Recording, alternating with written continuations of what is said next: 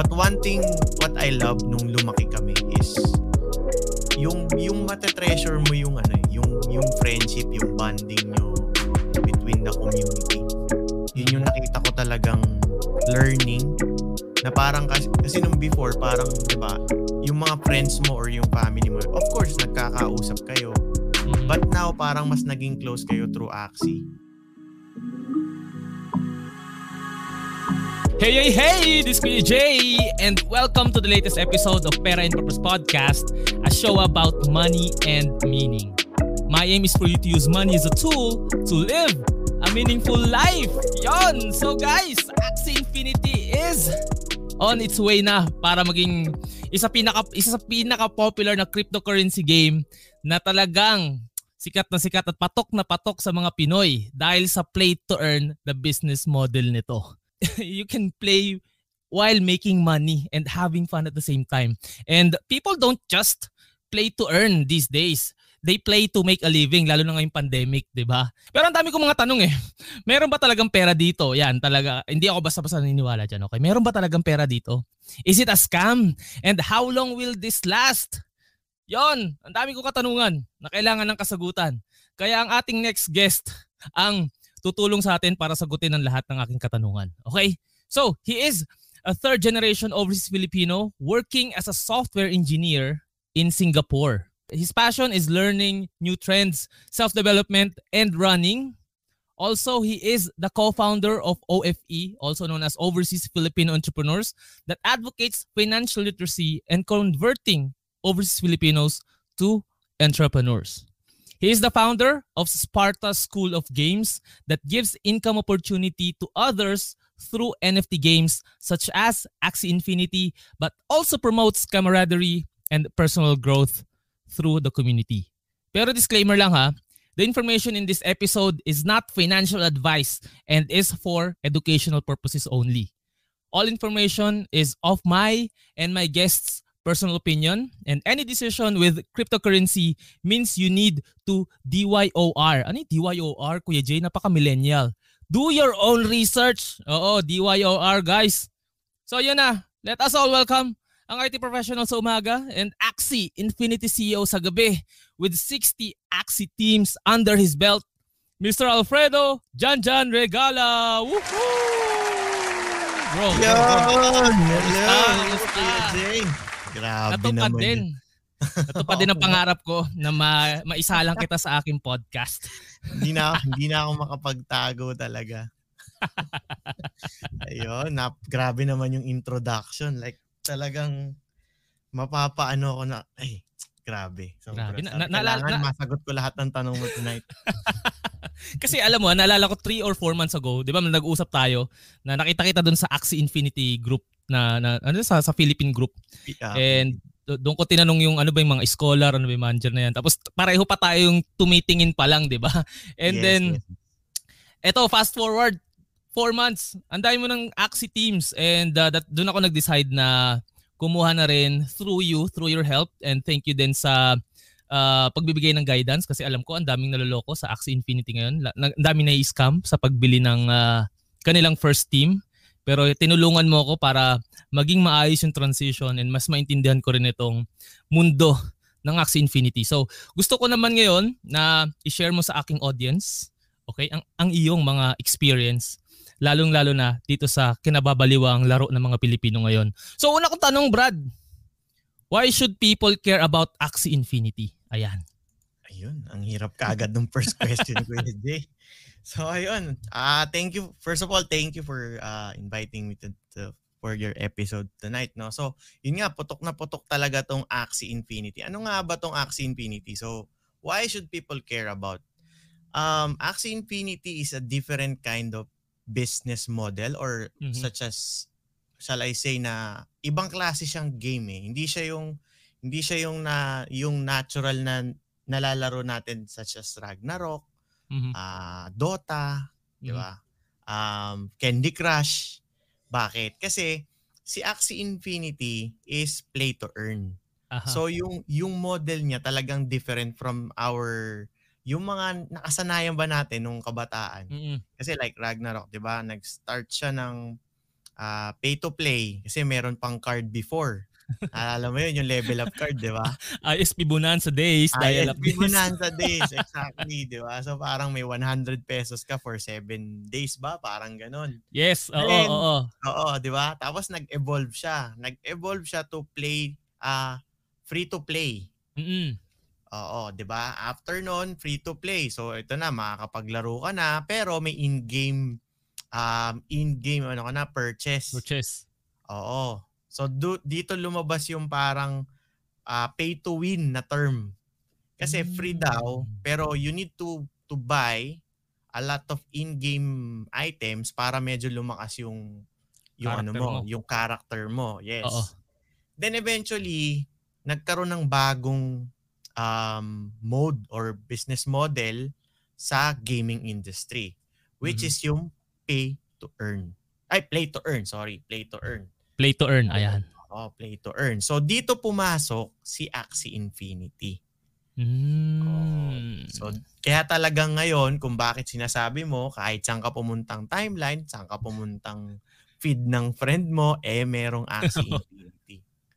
So that's why if yung mga nakikinig sa atin today is ngayon pa lang nila naririnig si Axie Infinity, then marami kayong matututunan.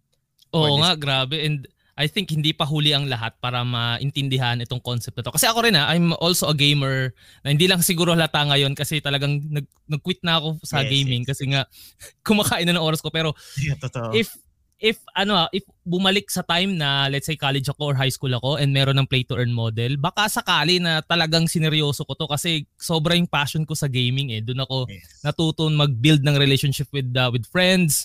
So lalo na pag naglalaro ng RPG, 'di ba? Yung, yung mga mission na kailangan mong yes. um tuparin and uh, gawin. Ang dami ko natututunan and pati yung strategy and com- being competitive doon ko rin nak- nakita eh aside from playing basketball. So talagang pagdating sa gaming kahit family com days pa yan.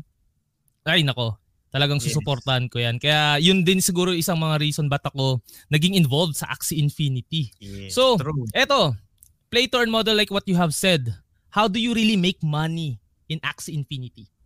Okay, so si Axie Infinity, guys, so parang Pokemon siya, no? Meron Mhm. siyang um, battle system sa loob Mm. ng game. So kasi 'di ba, iba't ibang klase naman kasi ng genre ng games eh. Meron tayong MOBA, which is yung Mobile Legends, meron tayong RPG, meron tayong battle, meron tayo yung mga racing, sports, and whatnot. Pero si Axie Infinity talaga, um, aminado sila even in, on their white paper that Axie Infinity is like a Pokemon-inspired universe. So, di ba sa Pokemon may Mm. battle? So, ganun din sa um, Axie Infinity. So, kunyari, let's say, meron kang team, uh, meron two ways to make money. Okay. So, one is through adventure. Mhm. So pag naglaro ka ng adventure, may mga level. Sige, punta tayo sa Mario para basic, di ba? So sa- Mario may stage 1, may stage 2, may stage 3. Every time na, na natatapos mo yung yung stage, Mhm. there's a corresponding reward na matatanggap ka in-game. Okay. Okay? So that's that's one. Yan yung sa adventure. Then second is through PvP. Okay. So what is PvP? So ito nga yung per player versus player. So Mhm. yung team mo lalaban ka versus sa another team. Then Mhm. kung manalo ka, ah as long as may energy yung ano mo, yung ah, account mo, Mhm. Meron corresponding ah, in-game item din ikaw na makukuha which is they call SLP. Ayan, ayan na. Okay? So meron pa. Mamaya natin pag-uusapan what is SLP, no? Oo. Tapos, pwede ka rin namang mag-earn ng money through breeding. Ayan. Okay? Kasi, um, para makapaglaro ka sa Axie Infinity, kailangan mo ng Axis. Pero Okay. para magawa yung Axie, you need to breed an Axie as well. So parang ano lang, parang, di ba parang pets, Mhm. i- i- i-breed mo yung dalawang parents and then eventually magkakaroon sila ng egg. Mhm. Okay? So, yun. Yun yung, yun yung mga ways to earn right now for Axie Mm. Infinity. Okay, so i ano ko lang quick recap ko lang yung sa how to earn no. Sabi mo you can play through adventure mode Yes. and PVP. And through that, you will earn yung SLP or Smooth Love Potions or minsan ang basa ko doon salapi, kaya pera eh. So, SLP. And then lastly is through breeding. And when you breed, you make money when you sell those Yes. eggs or ano bang tawag dito? Eggs ba or yung team na mismo? Um, depende eh. Pwede mo i-sell yung egg actually. Ah, okay. Someone, may mga iba na nagbebenta na ng, se- ng egg pa lang. Mhm. Yung iba, binibenta after the egg hatches. So, Meaning, Mm. kasi ang ano kasi diyan, ang ang ginagawa kasi ng iba instead na kasi pag nag-hatch na siya tas maganda yung lumabas, syempre mas mahal na. Okay. So ginagawa ng iba, sumusugal sila dun. Parang Pandora's box yun, Kuya Jay, na parang, Ah, 'di ba? Hindi mo alam Okay. Mm-hmm. kung ano yung makukuha mo. Pero you're gonna base it from the parents. Ah, okay. So may mga genes 'yan na um, tinatawag. Meron yung dominant, meron yung Mhm. recessive 1, tsaka recessive 2. So magiging medyo biologist ka ng konti. Naging axibiologist ka na dun bigla. Oo. recessive 1 and 2. Oo, Okay. so medyo may mga computation pa siya. Pero Ah, yun. ma- madugong pa- part Oo, na ata so yan. mas, ah. mas, mas, mas complex siya to, Mhm. to earn money and mas mahal Mm, compared dun sa you just have to play in-game. to Okay, kasi SLP. oh kasi itong SLP as I understand, 'di ba? Biniben um ano to, tinitrade mo naman to for fiat money or yung talagang pera, yung pinaka currency na ano mo, tama ba? Yes, so Through okay, a so, crypto exchange. yeah, so mag-ano tayo, Mm. mag mag-rewind tayo ng konti for for the sake of the listeners natin. Mhm. So si si Axie Infinity kasi guys is um a blockchain based game. So they are using Ethereum as their blockchain Mhm. and they're using the technology of NFT. So what is NFT? NFT is a non-fungible token. So meaning uh, ano siya immutable siya. Um kasi 'di ba sa games before um 'di ba kunyari let's say meron kang sword, sabi nating rare siya but you don't know how many um number of that kind of item. Mhm. Dito sa NFT, there's a corresponding ID. So parang tao siya. So Oh. let's say, kahit kunyari kami ni Kuya Jay, let's say parehas na parehas kami ng attributes. Kunyari Mhm. kambal, kambal na lang. Okay. Kahit parehas na parehas sila ng attributes, at the end of the day, hindi sila parehas. 'Di ba? Kasi may Unique ID pa rin eh. sila. Oo, unique Mm. pa rin sila. Kahit nasabi mong identical yung itsura, same ng skill set, same ng attributes. But, because of the NFT technology, hindi pa pwedeng meron kang kaparehas na kaparehas. Mhm. Mhm. So, yun yung ginamit nila. So, that's why, um, so yun, blockchain siya, then parang collectibles na rin siya at the same time. So, later, pwede natin Mm. pag-usapan yung about dun sa NFT side. Okay. Pero, punta muna tayo dun sa SLP. So now, yes. um, SLP is the one that you've earned during games or I mean Mhm. in-game. In game. So SLP is a token. Okay? It's a token under Ethereum blockchain. So E- Mhm. ERC20 token siya. Meaning, you can exchange it to a different token or coin. So yun yung Mm. sinasabi ni Kuya Jay kanina na you you can trade your smooth love potion into fiat which is you Mm. can do it um USDT, then PHP. So Okay. so before kung kung nasanay tayo na para kumita ka ah, sa isang laro, you need to sell it yung item, 'di ba, directly na Mm. parang kunyari, meron akong plus 8 na sword or plus 9 na sword.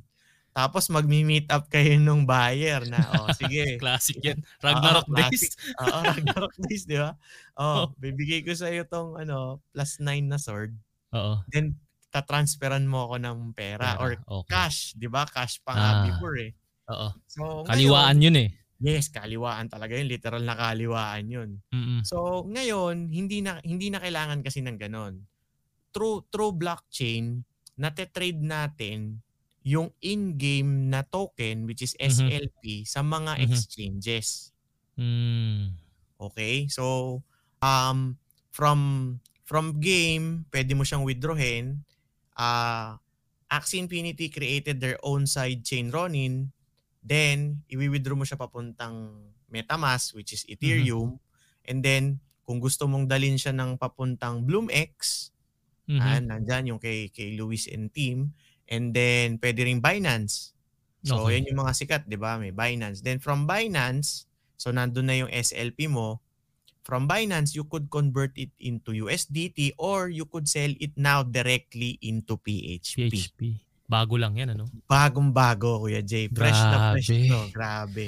So kaya talagang pabor na pabor sa mga Pinoy itong laro na to eh, no? Kasi Yes. talagang ginagawa din ng, ng, ng makers na itong game na to na mas convenient siya for Filipinos. Kasi nga nandun yung ano eh, nandun yung trend eh, nandun yung demand sa ah, current na demographics na yon. So they wanna Yes. make sure na it's mas less yung friction friction for us.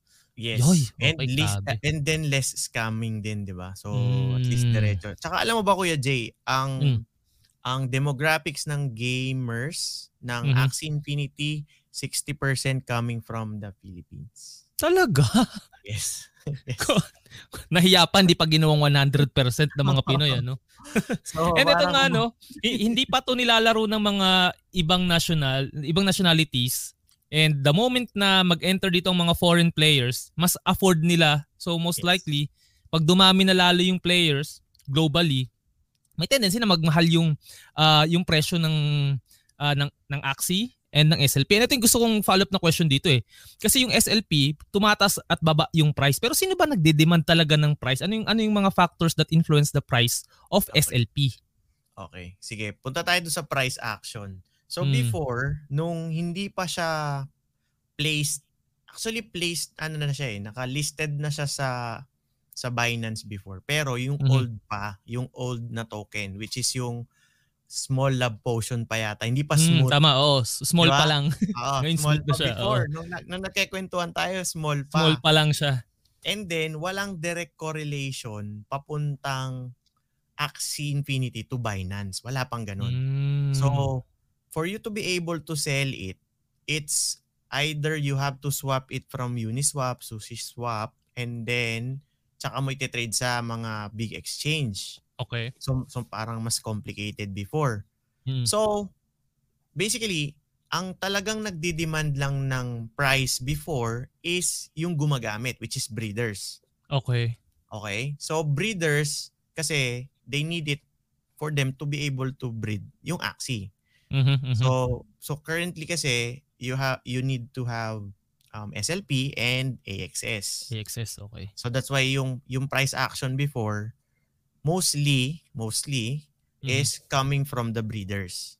So syempre Mm. habang dumadami yung breeders ng game, dumadami yung demand. But Yes. now this past one month yata, July yata yung talaga nag-breakout ng todo-todo Oo. si July si ako ano eh. bumili eh. Yan na yung Oo. umabot na ng Yun na, 100k eto na. Yes, tapos ano na, yun, 20 pesos na per SLP. Oo, yun yung pinakamataas niya Yan. ata. Na, na, nag-peak siya sa 20 eh. Mhm. So, eto na. Nung pumasok na siya sa so na ano na nai na-list na ni Binance si SLP mga 2 months ago. So, nung nakita ng so nagkaroon na ng traction dahil nga yung Mhm. daily active users is talagang compounding, Mhm. Pumasok na ang institution money which is yung mga traders. Ah, okay. Yun na. Kasi if you could see yung volume din kasi nung nagba-buy and sell sa mga exchange, Mhm. pang hindi na breeders yung quantity eh. Like Mm. talaga millions na talaga ng SLP. So kumbaga, syempre as a trader, yung mga yan, nakita nila, may trend, Mhm. ni-ride na, syempre nag-ride na rin sila. Oo, para makasakay dun sa mga Makasakay. gains kung sakali na ano. So Yes. technically, ang ang price ng SLP is influenced by the in-game economy, yung nangyayari in-game, breeding and playing ganyan and also secondly is influenced siya ng mga outside force like yung Yes, traders. External na. Yes, Mm, external na. Okay. And Parang ano na siya, Mm. Jay, eh. Para siyang pri- ah, public company na eh, no? Parang Oo ganun. nga eh. Kasi ang, ang daming nangyayari and kailangan masustain itong economy which is mamaya pag-uusapan natin yan. Tapos na-mention mo rin yung AXS. Ano nga ba ibig sabihin ng AXS? Is it Axie something what? Okay. So AXS is another token. So AXS Hmm. means Axie Infinity Shards. Okay. So um ito yung kumbaga sa sa sa stocks, sa crypto, ito yung ito yung asset back nila nung company nila ni, Mhm. ni Mabis Hub. So Axie Infinity Shards is um ito yung kumbaga flagship ano nila to coin. Coin, okay. Oo. But yung utility ni AXS now is for breeding as well. Kasi mm-hmm. nga, 'di ba may requirements nga na breed for breeding ng AXS. Mm-hmm. But also um soon magkakaroon kasi ng staking okay. for AXS. So magkakaroon kasi ng in, in their roadmap, uh, they already mentioned na yung governance from the Axie universe. So medyo marami medyo ano na. Oo, marami-raming usapan yan, Kuya Jay. Pwede natin pag-usapan mamaya yung roadmap. Oh, mamaya, mamaya. Yun, yun okay. So, eto nang tanong eh, ng karamihan eh. Magkano ba talagang kinikita from playing Axie? Yan. Ang dami nyo sa atin pinag-uusapan, pero magkano ba talaga kitaan dyan, Kuya Jay? Oo nga, dami-daming sinasabi. Okay, sige. So punta tayo dun sa sa farming. Let's let's go to farming. Ayan, sige. Farming um, farming in game. So Mhm. farming in game, meron kasi silang um, tinatawag na daily quest. Yan, oo. Okay, so may daily quest doon na ang requirements is you need to check in every day or once a day. Mhm. Then you need to have you need to play at least 10 adventure, Mhm, mhm. lev, uh, 10 adventure stage. You have to complete parang ganun. Okay. Then you need to win 5 uh, PvP battles. PvP, okay. Okay? So, once na matapos mo yung lima na yon, ay, lima, sorry, yung tatlong um, task na yon, Mhm. automatically, you will have a 50 smooth lab potion. Mm. So, yun yung 50. Okay? Then, in adventure, there's a uh, there's a cap every day na 100 SLP. Mm. So, that's the maximum. Before, sabi nila, hindi ko na inabot to, Kuya Jay. Mhm. Before daw, nung mga January, February, there's no cap. Talaga? Yes. Only SLP. Only SLP. The, the more na Ah. masipag ka, the more na talagang ano, makakarami Power. ka. But, Oo. but of course, syempre, the price of SLP before is ah, oo nga. mababa din. Less than na peso pa nga ata Less yan. than Ano, a peso, yes. Parang nag-start sila Mm. parang 20 to 50 cents okay. per SLP. Okay. Now, if let's say, ah yung ano lang, yung normal gamer ka lang, yung chillax gamer ka lang, no? Mhm. uh, the the the minimum um, SLP that you could uh, uh, gain per day is 150. Okay. So just finish yung 100 na adventure, then yung yung daily quest which is 50. Mhm. Tama? So ngayon, you have 150 per day. And then, let's say, um, chillax gaming ka nga lang, di ba? So meron kang times mo sa 30, meron kang 4-5. 4-5 na SLP per month. 4-5 SLP per month. Now, magkano yung SLP ngayon, no? currently, uh, pwede, pwede natin makita yung price niyan through CoinGecko, CoinMarketCap, or Binance, or whatever exchanges na nakalist sila. Currently, ang price is around 14, I think. 14. Yes, 14. Okay, so ito na, nilalabas ni Kuya J calculator. Ito talagang Yan, yan, yan, gustong makita natin eh. So 4 5 times 14 is 63,000 pesos, 'di ba? Oo, yan, no. Yan, 63. Wow. Maganda-ganda na 'to. Mas malaki pa Diba? to sa sinusweldo ko nung team leader ako sa call center. Diba? Doble na to. Imagine- Yes, imagine mo, di- divide mo sa 30 yung 60,000, 2,100 ka. So, you could Grabe. gain around 2,100 a day. And sabi mo chillax pa to, no? Hindi pa ito yung Yes. hardcore na Yes, gaming. hindi, hindi. Eh, oh, sige, paano naman kung gusto kong i-hardcore to talaga? Okay, so kung hardcore ka talaga kasi meron meron tayong meron tayo sa team, meron siyang schedule sa isang araw. Hmm. So kumbaga, kailangan niya masunod yung yung schedule na yon for him to optimize yung energy. Ah. Okay. So yung yung teammate nating yon sa sa sa guild is na around 250 to 300 ang average niya Per day? per day. Per day. 250? So compute mo ulit. Lagay mo na lang ni Kuya J to. Teka, 250 times 30 na lang. 75 times 14. 105,000 pesos? What? Okay, so medyo mahaba-habang usapan to pero grabe no from 63 to 105. Ano pa lang to? SLP pa lang ang usapan dito. And sabi mo kanina meron pang breeding, 'di ba? Yes. And so sa breeding naman, mag ang price niya ngayon is magkano kapag um nagbebenta, nagba-buy and sell ka ng Axie teams? Okay. So sa breeding, actually, ito, prices may vary, no? Hmm. Kasi, ano na eh, masyado ng maraming things to um, to consider. Mhm, So, mhm. when when you when you do breeding, ang ang talagang yun nga, eh, sabi ko kanina, yung genes, yung purity nung axis mo. So, meron meron yang parang pang-compute kung how many percentage yung purity ng isang axis. Mhm, mhm. So, the more na mas pure siya, the more higher din yung price niya. So, Mm. ngayon roughly around siguro at that at this time ang isang Axie na pure would take around 40,000 to 50,000 at least isa. isang Axie. So 120. Mga around mga around mga around team. 8 mga around 88 to 94 percent, mga ganon, 93. Kasi Okay. depende, ang bilis, ang bilis ng price action, Kuya Jay. Eh. Okay, okay. Talagang, kasi nga, ang pambili nyo kasi ng Axie is Ethereum. Mhm. So, dahil nga, 'di ba, when when when we do crypto, 'di ba? Magalaw talaga ang price. Tama, oo. So, pag gumalaw ng malaki ang price ng Ethereum, galawan din yung price ng ano mo, nung Axie. Okay. Kasi nga nandun siya sa Ethereum blockchain. And Yes. so ngayon, since kailangan ng, by the way guys, ha, kailangan ng tatlong Axie para makapaglaro. Hindi Yeah. isang Axie lang para Oo. makabuo ng isang team. So, ang ang ang uh, average price niya ngayon, sabihin mo is nasa 120 para sa isang decente na team. Para Mm. makapag-farm ka ng maayos and makapaglaro ng maayos. Kasi I think, di ba, meron din mga axes na tinatawag na chop suey. Yun yung mga halo-halo yung uh, parts and kapag ganun yung, situ- ganun yung axie na meron ka, hindi ganun ka hindi ganun kadali mag-farm, right? Yes. So medyo may Mm. medyo ma-effort. Okay. I mean, meron namang may mga chop chop suey naman na tolerable, Aha. pero yun nga hindi siya ganun kadali. Like, Mm. Effort effort ka talaga. Dagdag yung effort mo compare pag pure yung kinuha mo.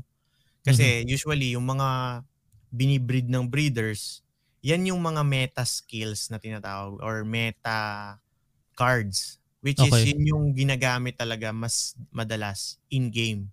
Okay. Para mas Kaya- madaling manalo sa PVP tsaka sa adventures. Yes, that's why Okay. yun yung mas mataas ang demand in terms of breeding. Kasi it doesn't make sense na mag-breed ka ng hindi magandang skill, 'di ba? Mhm. Kasi hindi siya bibilihin.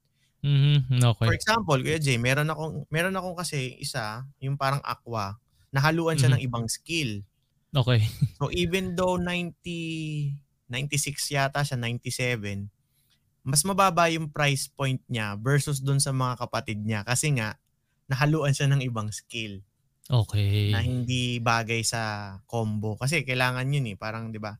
Yung team mo dapat synergize siya. Dapat Oo. uh, complementing sila to each other, parang ganun.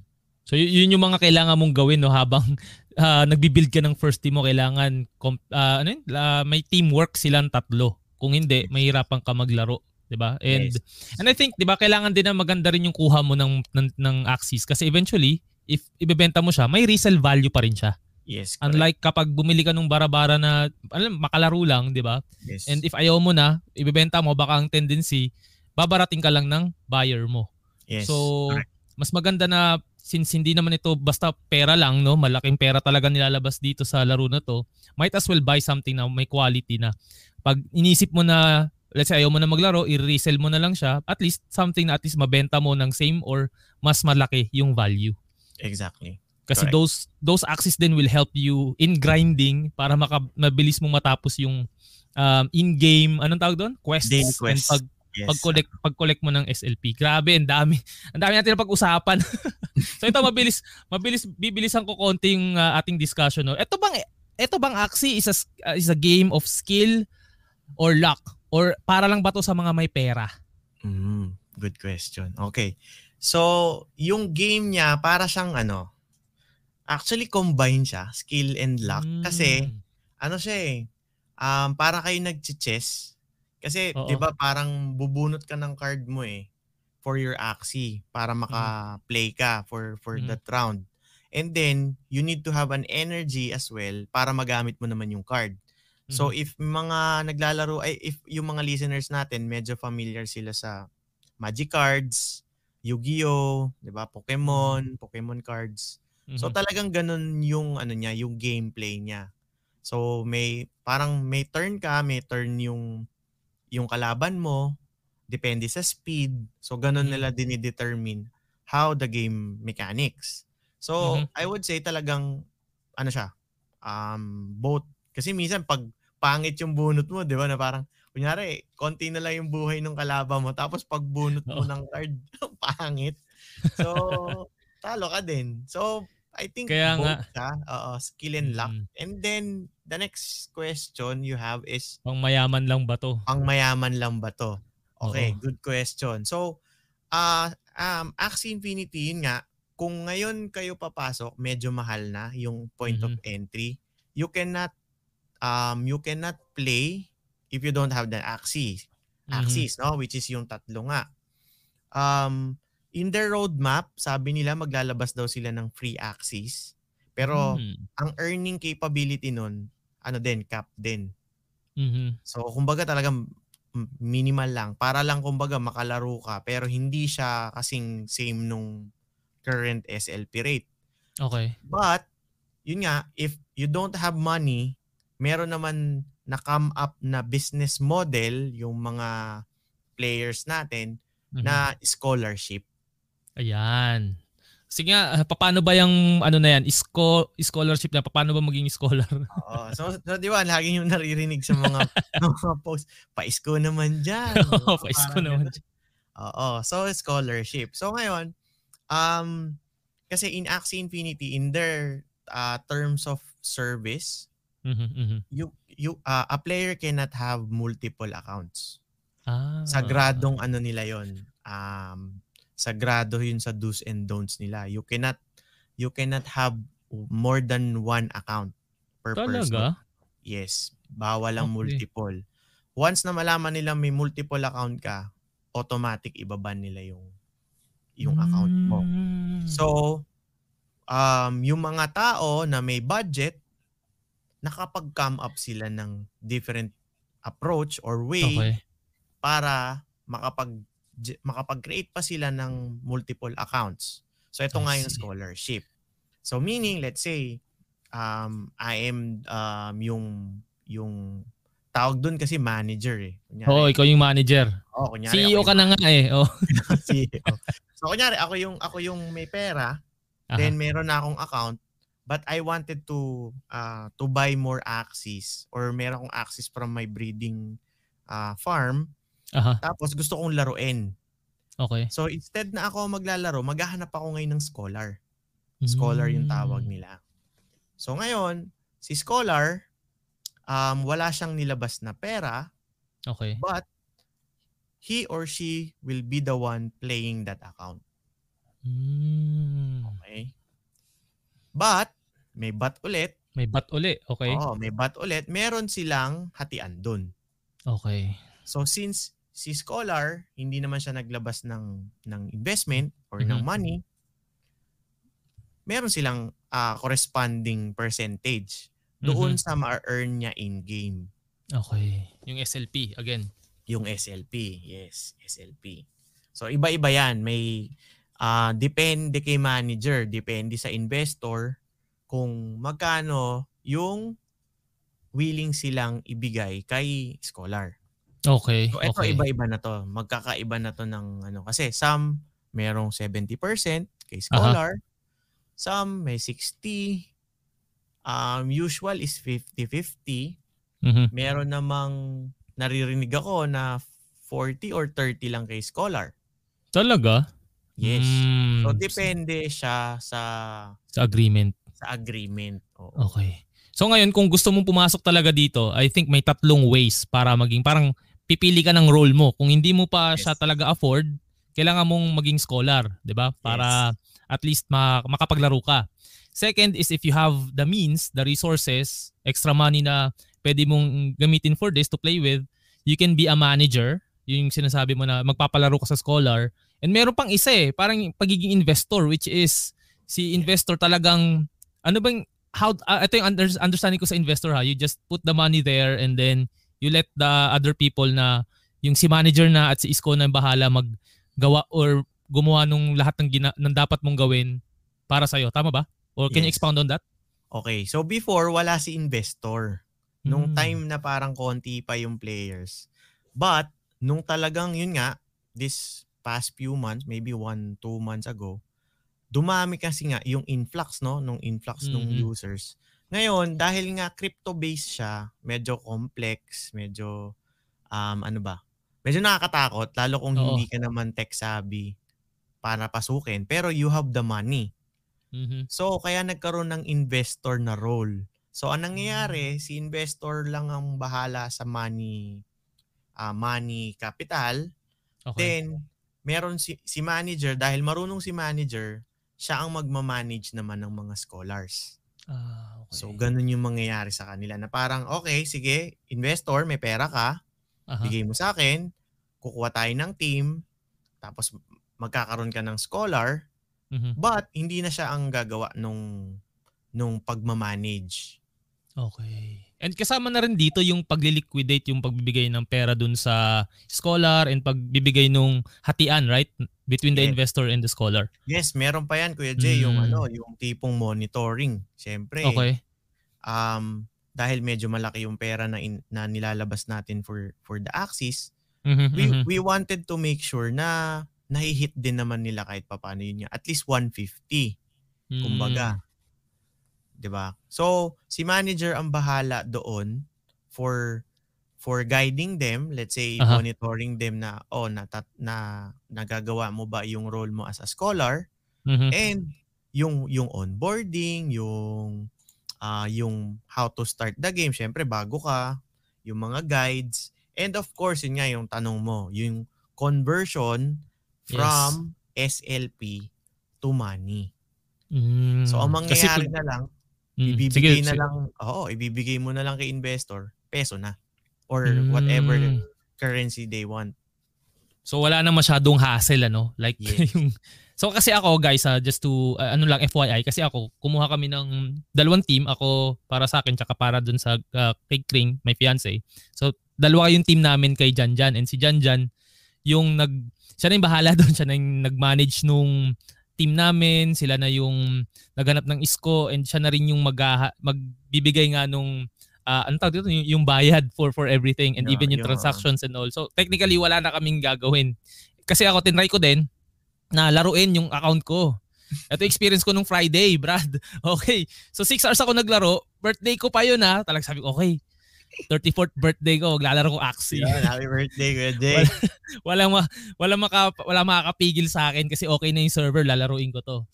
Uh, ngayon, parang naglaro ako ng 5 or 6 hours, tuko lang na-earn yung 100 SLP. Tapos, sinend mo sa akin yung report. So, yung total na SLP ko, nasa 119 kasi nung mga past few days, naglalag yung server. Pero yung SLP nung kay Kring, ilan na? 800 something? Uh, ang layo nung, ang layo nung gap. Parang 500 SLP yung gap niyo. kakainis. Alam mo yung nag-effort ako buong araw. Tapos si si si Kring sabi niya, ano, kamusta na yung ano ko, account ko? Hindi, hindi ko pa natitignan eh. So nung tiningnan ko, sabi ko, what? 800 na. Sabi ko, kinagabihan, i-isko mo na tong account ko. ayoko na, ayoko na siya laruin. Oo, kasi, ang, kasi talagang yung mga isko would, will do their best para magkaroon sila ng opportunity to play. Kasi nga, di ba, hindi lahat, hindi lahat they uh, can afford to play this game and ang daming ang taas ng demand sa mga school ang daming supply ng mga scholars ngayon so madali silang mapalitan and para hindi sila mapalitan kailangan trabahuin talaga nilang maigi itong yes. paglalaro nila yes, so correct. grabe ibang ibang klase oh. no nakakaano lang may ganung pero klase. I mean talaga win-win din siya in in, in a hmm. way di ba kasi let's say you're an investor mm-hmm. and then you you don't have the time yeah di ba tapos si Isko meron siyang time. So parang binibili mo yung time niya eh, di ba? Parang mm. binibili mo yung hmm. time niya for you to be able to earn yung supposed din na i-earn mo pag ikaw ang naglaro. Mm, Kaya talagang okay. ano siya eh. Kaya lagi ko nga sinasabi sa kanila. Kasi parang may nagtanong sa akin, sino ba mas importante? Si, si, si investor daw ba? or si si ano, si Si Scholar. Scholar. Sabi ko, both 'yan kasi pag wala yung isa, hindi hindi mag hindi gagana yung ano eh, yung mechanism to Oo earn, nga. 'di ba? Hindi mo naman to pwedeng ibot tulad ng Ragnarok, di ba? Naalala ko tuloy. Kaya nga ito yung tanong ko eh. Meron bang way para dugasin itong Axie Infinity? before before alam ko may nagbobot. okay. Yun yung na-ban, yun yung grabe nag-ban wave sila. Um, ah, parang talagang thousands of ano, thousands. talaga? Oo, before pa kayo pumasok, kaya talagang takot na takot lahat after nun. Kasi parang sabi nila, ayon sa chismis, na parang even daw hindi talaga nagbot, nadamay. Oh, shucks. Kasi ito ah, Diba? na, ito ang experience ko bilang gamer na lahat ng laro na nilaro ko, merong cheat code. Mm. Family computer days pa lang. Kontra Mm. yung up, down, left, right, Ah, select start, select start, AB, AB. Unlimited ah, life na yan. Oo, merong ganyan. So talagang meron, meron kahit nung naglalaro ng Ragnarok ng high school ako, meron meron kaming bot na magkakapatid eh. So talagang 24/7 running yung computer namin Oo, para mag-ano kami. So Siguro Pero meron nga- pa din. Meron pa din. mm, Pero siguro, yun nga, takot mo lang dahil ang laki ng pera Mm. na mawawala sa'yo once na mahuli ka eh. kaya nga eh. And uh, hindi mo. hindi siya I mean hindi hindi siya hindi ko siya ina-encourage okay kasi yun yung mga younger days ko na ah, anong tawag dito gusto ko lang i-automate. Siguro nandoon na yung mindset ko na, na kailangan kong i-automate yung ganitong klase ng kahit paglalaro no para lang at least makuha ko na lang yung ah, yung benefit niya sa huli. Pero again, when you're playing Axie Infinity, you have to play fair kasi nga ano to eh, pera-pera na rin to.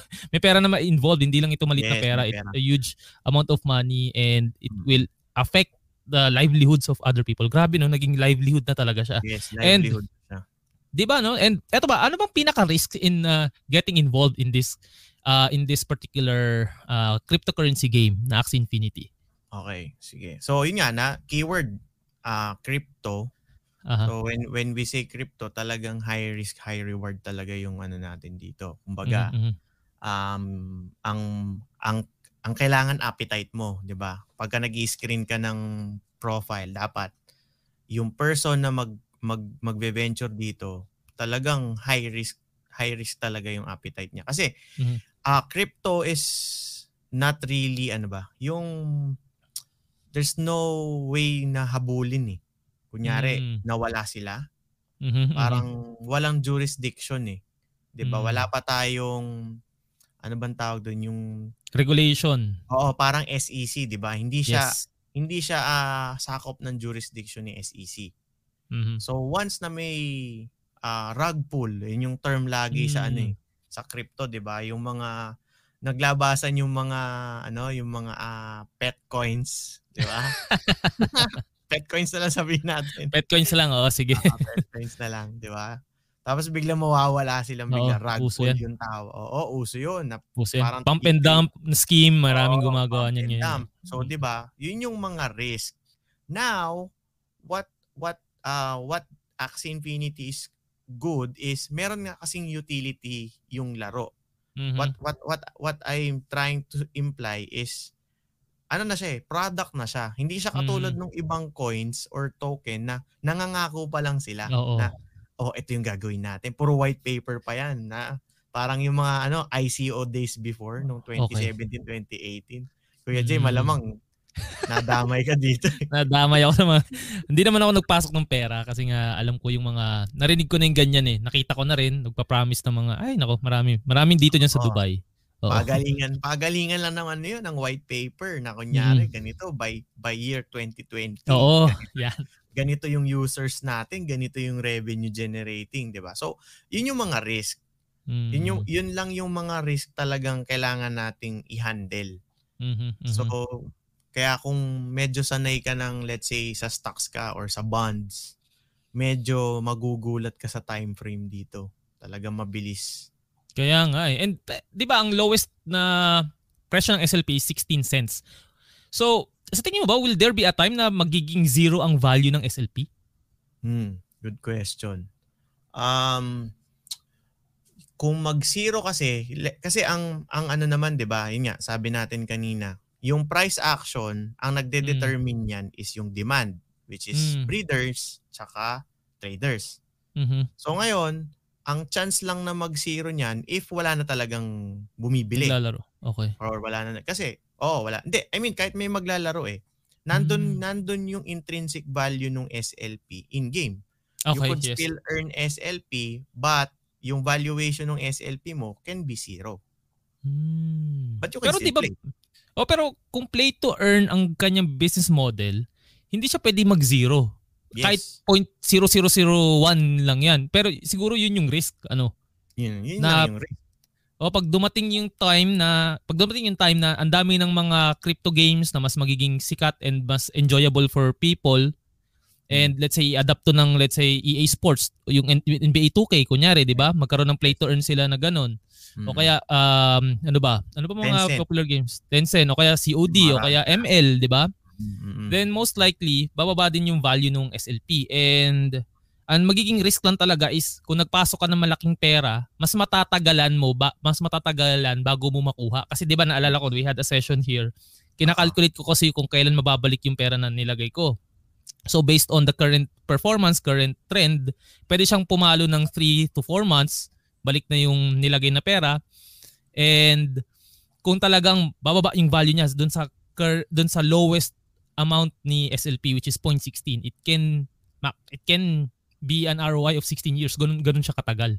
So kailangan talaga maintindihan natin yung pinapasok natin and if willing tayong gawin yon so again la- lagi ko sinasabi no sa Axie Infinity you put the money you're comfortable playing with. Ayoko sinasabi na yung you put the money you're of- you are comf- you're you know you you don't you won't you put the money you can afford to lose kasi ayaw talaga natin mawala ng pera So as as human beings, yun yung ano natin uh, function ng ating brain or how it is wired.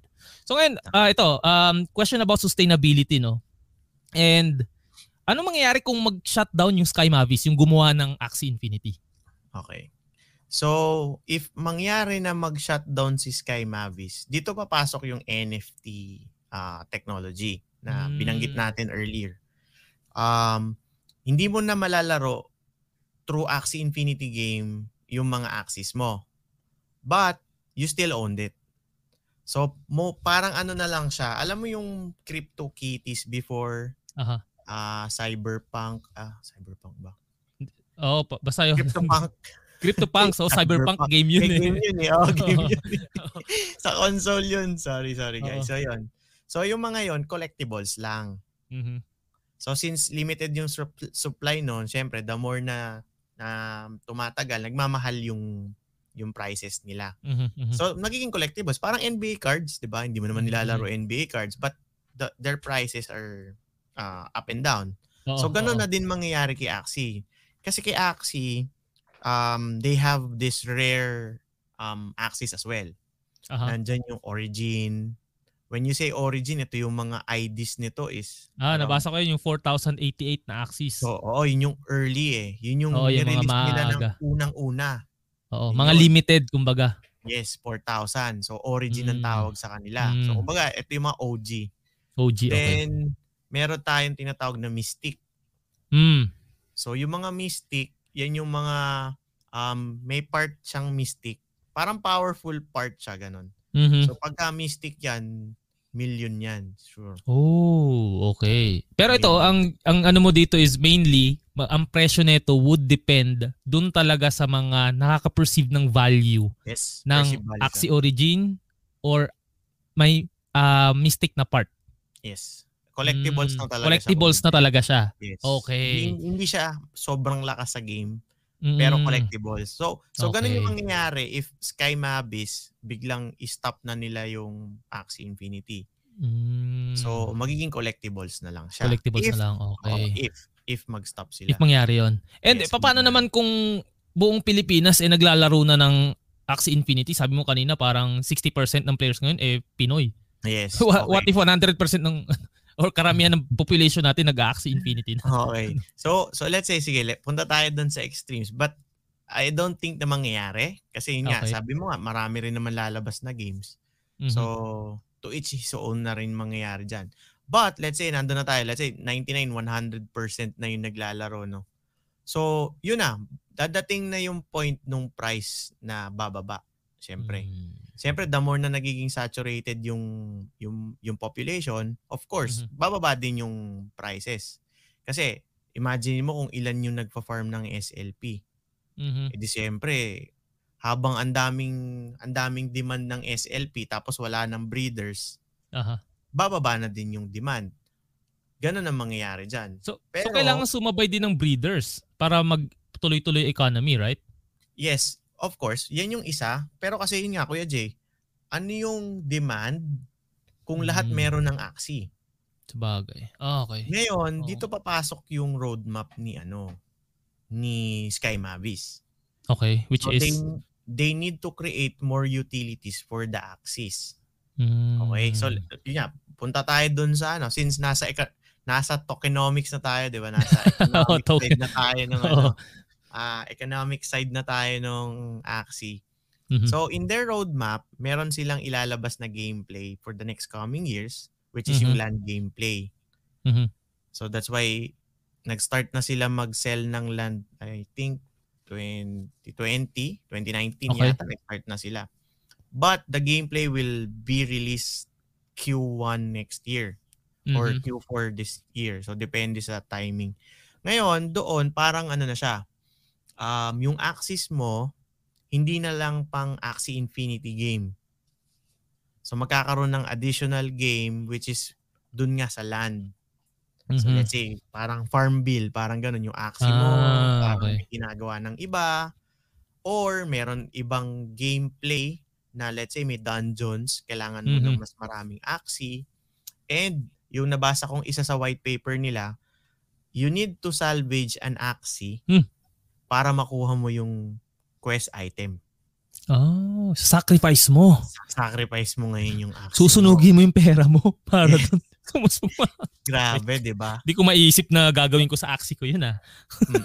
Kaya Siguro ito yung way nila to to to to create the sustainability kasi 'di ba yun nga in terms of Mm. economics Oo, tama. um puro inflation ngayon eh pataas ng pataas dahil dumadami yung quantity of axes but Mhm. if if they gonna release this gameplay and then may may salvage or burning na ng axie andito na yung deflationary kasi ngayon SLP Mm. SLP and AXS binaburn Mhm, Diba? mhm, through breeding mhm. But si Axie walang ano, walang walang expiration, hindi namamatay si Axie eh. So ngayon, Mm. if if they, if you can salvage it for a certain item or task item or quest item what not, bababa ngayon yung yung number of axes natin. Kasi ngayon, Mm. para sa mga listeners natin, currently magto 2 million na yung axes na na, wow, na, na mint. dami Yes. na.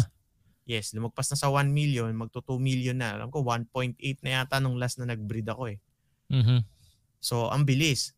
That's why yung yung concern mo, naging concern ko din syempre dahil hanggang kailan nga ba tong livelihood na Oo. to. So, yun, nung tinignan ko yung white paper nila, ito yung gameplay na ilalabas. Okay, Mhm. ibig sabihin na, na ano na nila na na na, na foresee na rin nila yung Mhm.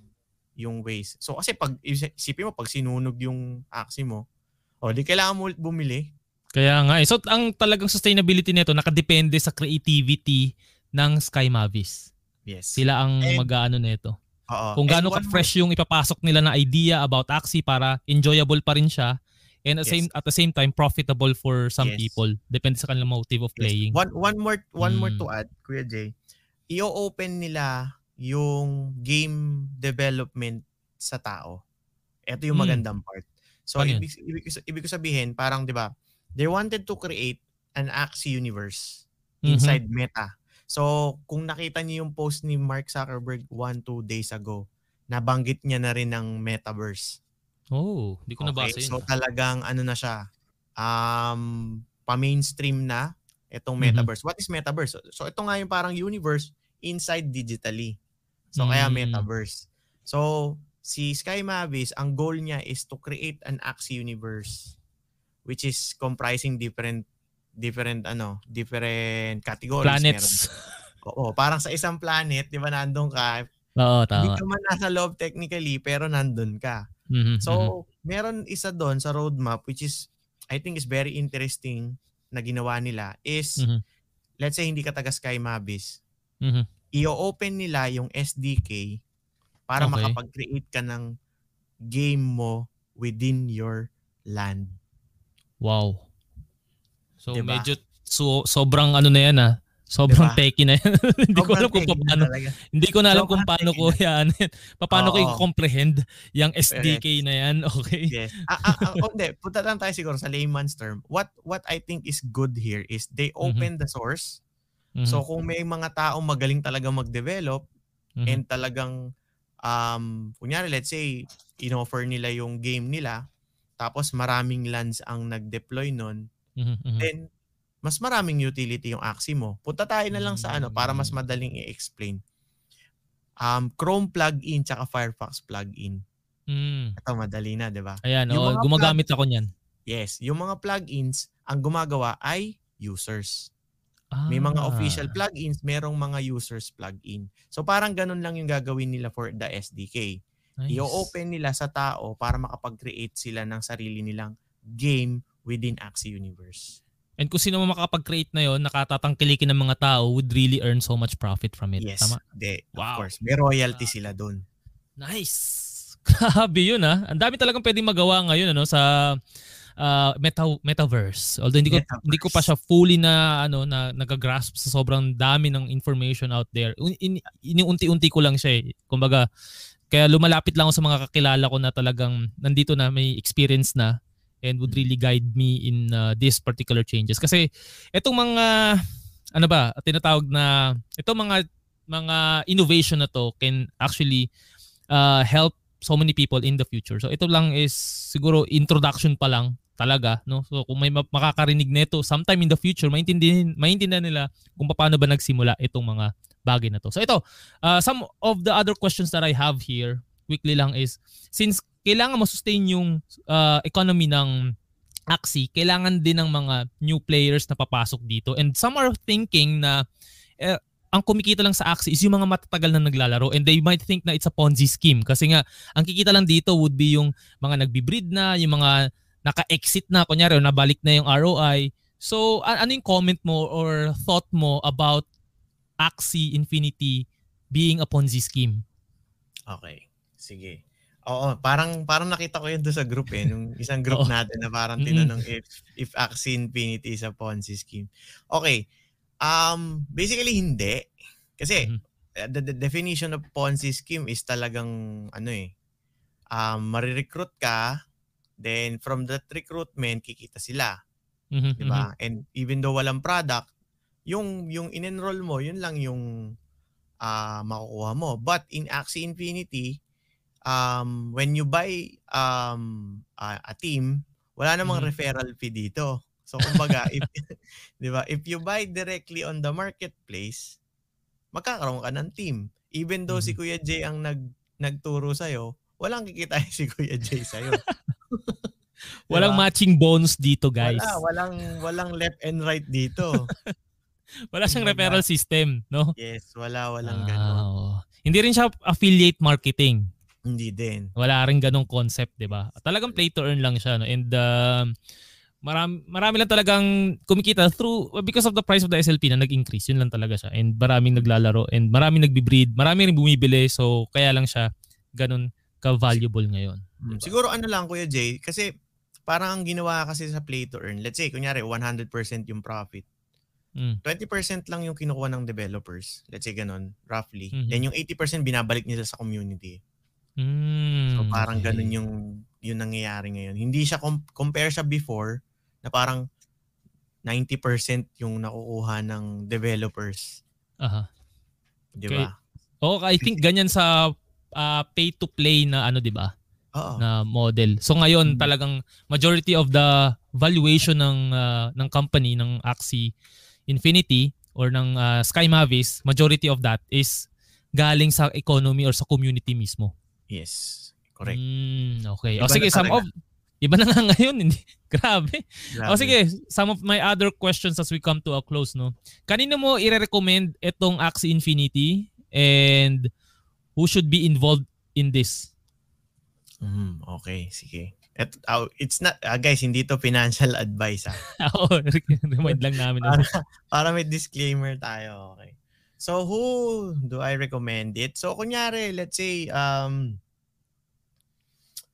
mahirap yung question. So let's say naghahanap ka ng um you wanted to invest Mhm. to something different. Mhm. So maybe you could consider Axie or other NFT games. Mhm. Um if let's say you wanted some um higher yield than the than the normal, Mhm. then ito yung pwede mong i-consider na pasukin Okay. because um to be honest, meron talaga siyang may pera talaga. Pero yun nga, at the end of the day, you still need to do your own research before you, Oo. you before you start paying something kasi pag nagkamali ka dito, tapos na yung babay na yung pera mo. Sunog. Di ba? Oo. Tapos, um, who should not get involved? Oo. Yung tipong mangungutang ka, Yan, oo. 'di ba? Kasi meron ako eh, meron parang meron gustong bumili sa amin. Pangungutang pa daw niya. Sabi ko hindi kita pagbebentahan pag ganyan. Kasi syempre, 'di ba, Mm. parang konsensya mo din 'yun na pag ah, from debt tapos isusugal mo sa sa ganitong klase ng venture which is Mhm. high risk nga. Hindi siya tama. So, yun nga as, as, as I always mention, you need to you need to check your bases first which is yung normal na lagi nating Mm. binabanggit sa mga sa mga ah, fellow ano natin, mga kababayan natin na Yes. bago yung ito, dapat lahat ng base ng bahay or let's say nung ano mo, yung pundasyon mo, no? Yung financial foundation yes. mo, ano financial na. foundation. Yes. Yeah. So, yan na yung cash flow mo. Dapat may extra ka talaga. Wala kang utang. May emergency fund and merong Yan, insurance. insurance, yan. Oo. Agree, agree. Agree, agree tayo dyan. Oh. And uh, alamin mo talaga yung purpose mo, bakit ka nag-axi, di ba? So kung Yes. nandun ka lang sa hype, baka pag nag-die down yan, eh wala na rin dun yung enthusiasm mo, Ma-depress and- ka pa. ma-depress ka pa, sisihin mo pa kami ni Jan Jan, so wag ganun. Ha? May disclaimer po ito nung sinimula namin yung episode. Okay, eto ang gusto ko rin talaga malaman eh. Lalaro, mag, magiging involved ka ba sa Axie if it's not play to earn? Ah, good question. Okay. Probably, to be honest, hindi na siguro. Kasi ta- Hmm. graduate na tayo sa games eh. Okay, I mean, oo I. I'm I'm also a gamer, like, a gamer-gamer talaga before. Like, Mhm. nagko-compete ako sa tournament, sumasali Wow. pa ako. Oo, talagang, ano ko, very competitive gamer ako. But syempre, nung yun nga, nung medyo as we old, nagbago din syempre yung priorities mo in life. Mhm. So hindi hi- tingin ko hindi baka hin- hindi ako pumasok to be honest if Mhm. if there's no ano hindi siya play to earn. Hindi siya play to earn. Oo. Yes. Baka sa ibang ano ka investment puma. Pwede siguro Yes. nagtayo ka ng ano mo nung mala tier 1 na company. Oo, and then, You'd oo. play kasi iniisip ko rin ng esports as a, True, another true, venture, 'di ba? Kasi Oo. nga Ah, ah, andun ah, yung love natin for esports for eh, game. for, for gaming. at eh. least kahit pa paano involved ka eh. Oo, oo. And Gusto- nung gusto ko naita, 'di ba ako rin eh, sabi ko, "Ang galing nito nila Kong, nila ah sino nga to yung babae? Si si Alodia. si Alodia, oo. Mm-mm. Alodia Goseng Fiao for ah, sa pagbuo ng tier 1 and yung kasi nga yung Dota is one of the games na talagang kinadikan ko. Mukha na ako mul- mutik na akong di graduate because of that. So unfortunately hindi talaga ako nandun. Wala doon yung skill set ko. Pero ito itong Axie Infinity gave me that opportunity na at least to earn at least 'di ba? Uh, and make sure na yung gaming community would be sustainable for many Filipinos. So ito um sa apat na buwan mong paglalaro and have after having 60 teams na Axie ano ang natutunan mo so far? Hmm. Okay. Um ang natutunan ko talaga dito is you need to treat it like um like a company or family, parang ganun. Hmm. Kasi the more kasi nung yun nga nung the more na lumalaki kami, syempre mas lumalaki din yung responsibility mo as um as you grow. Kumbaga, Mhm. um iba-iba yung tao, 'di ba? Syempre, iba-iba din yung needs niyan Mhm. you need to understand them. And then um kailangan mo na rin mag ano, mag-assign, ipasa, ipasa yung ibang roles mo kasi yun nga, mababurn out ka talaga eh. Mm. But one thing what I love nung lumaki kami is yung yung mate-treasure mo yung ano eh, yung yung friendship, yung bonding nyo between the community. Yun yung Mm. nakita ko talagang learning na parang kasi, kasi nung before parang 'di ba? I mean um yung mga friends mo or yung family mo, of course nagkakausap kayo. Mhm. But now parang mas naging close kayo through Axie. Mm. Kasi mas marami kayong pag-uusapan. hindi naman dahil may perang involved dyan. Oo, I mean, oo, extra na lang yung money. Extra na lang yun. Pero syempre, 'di ba parang everyday parang may meron kayong common ground na bigla eh, na para kayong work buddies eh, Oo. 'di ba? Mm. Dahil you guys have to uh, to to to work as a team para Mhm. makuha niyo yung goal niyo. So, Aha. parang feeling ko mas naging mas close kayo, 'di ba? Especially ako, 'di ba? OF tayo. So, ang Mhm. layo ko sa kanila. So, hindi ko sila masyadong nakakausap. Kesa, pero yung first family, of course, na nakakausap mo. Pero yung Mm. yung second family mo na, yung relatives mo and friends, medyo nawala. So, Mm, yun. okay. Yun lang. Yun lang yung maganda. And, of course, lagi ko nga sinasabi sa kanila, dapat, we're not just focusing on earning money. Yun. Mhm, mhm. Na parang, dapat, personal growth pa rin dapat ang focus natin. Yes. Kasi, lagi ko sinasabi, paano kung mawala si Axie? Mhm. Paano na kayo? 'Di ba? Oo, hindi pwede nakadepende yung pangkabuhayan mo sa isang laro lang. Yes. Hindi That's pwede. the ano eh, hard truth.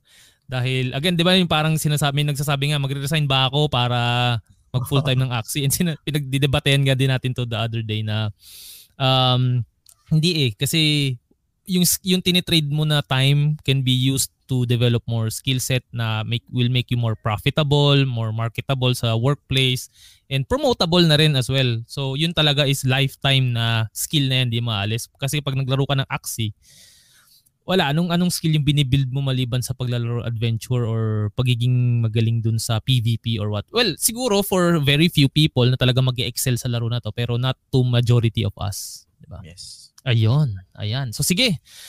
Maraming salamat sa iyong oras, Brother Janjan. Ngayon, I understand meron kang ah, Sparta School of Games, SSOG. Ah, ano bang meron dito? And ah, sige, i-promote mo na siya. Yun.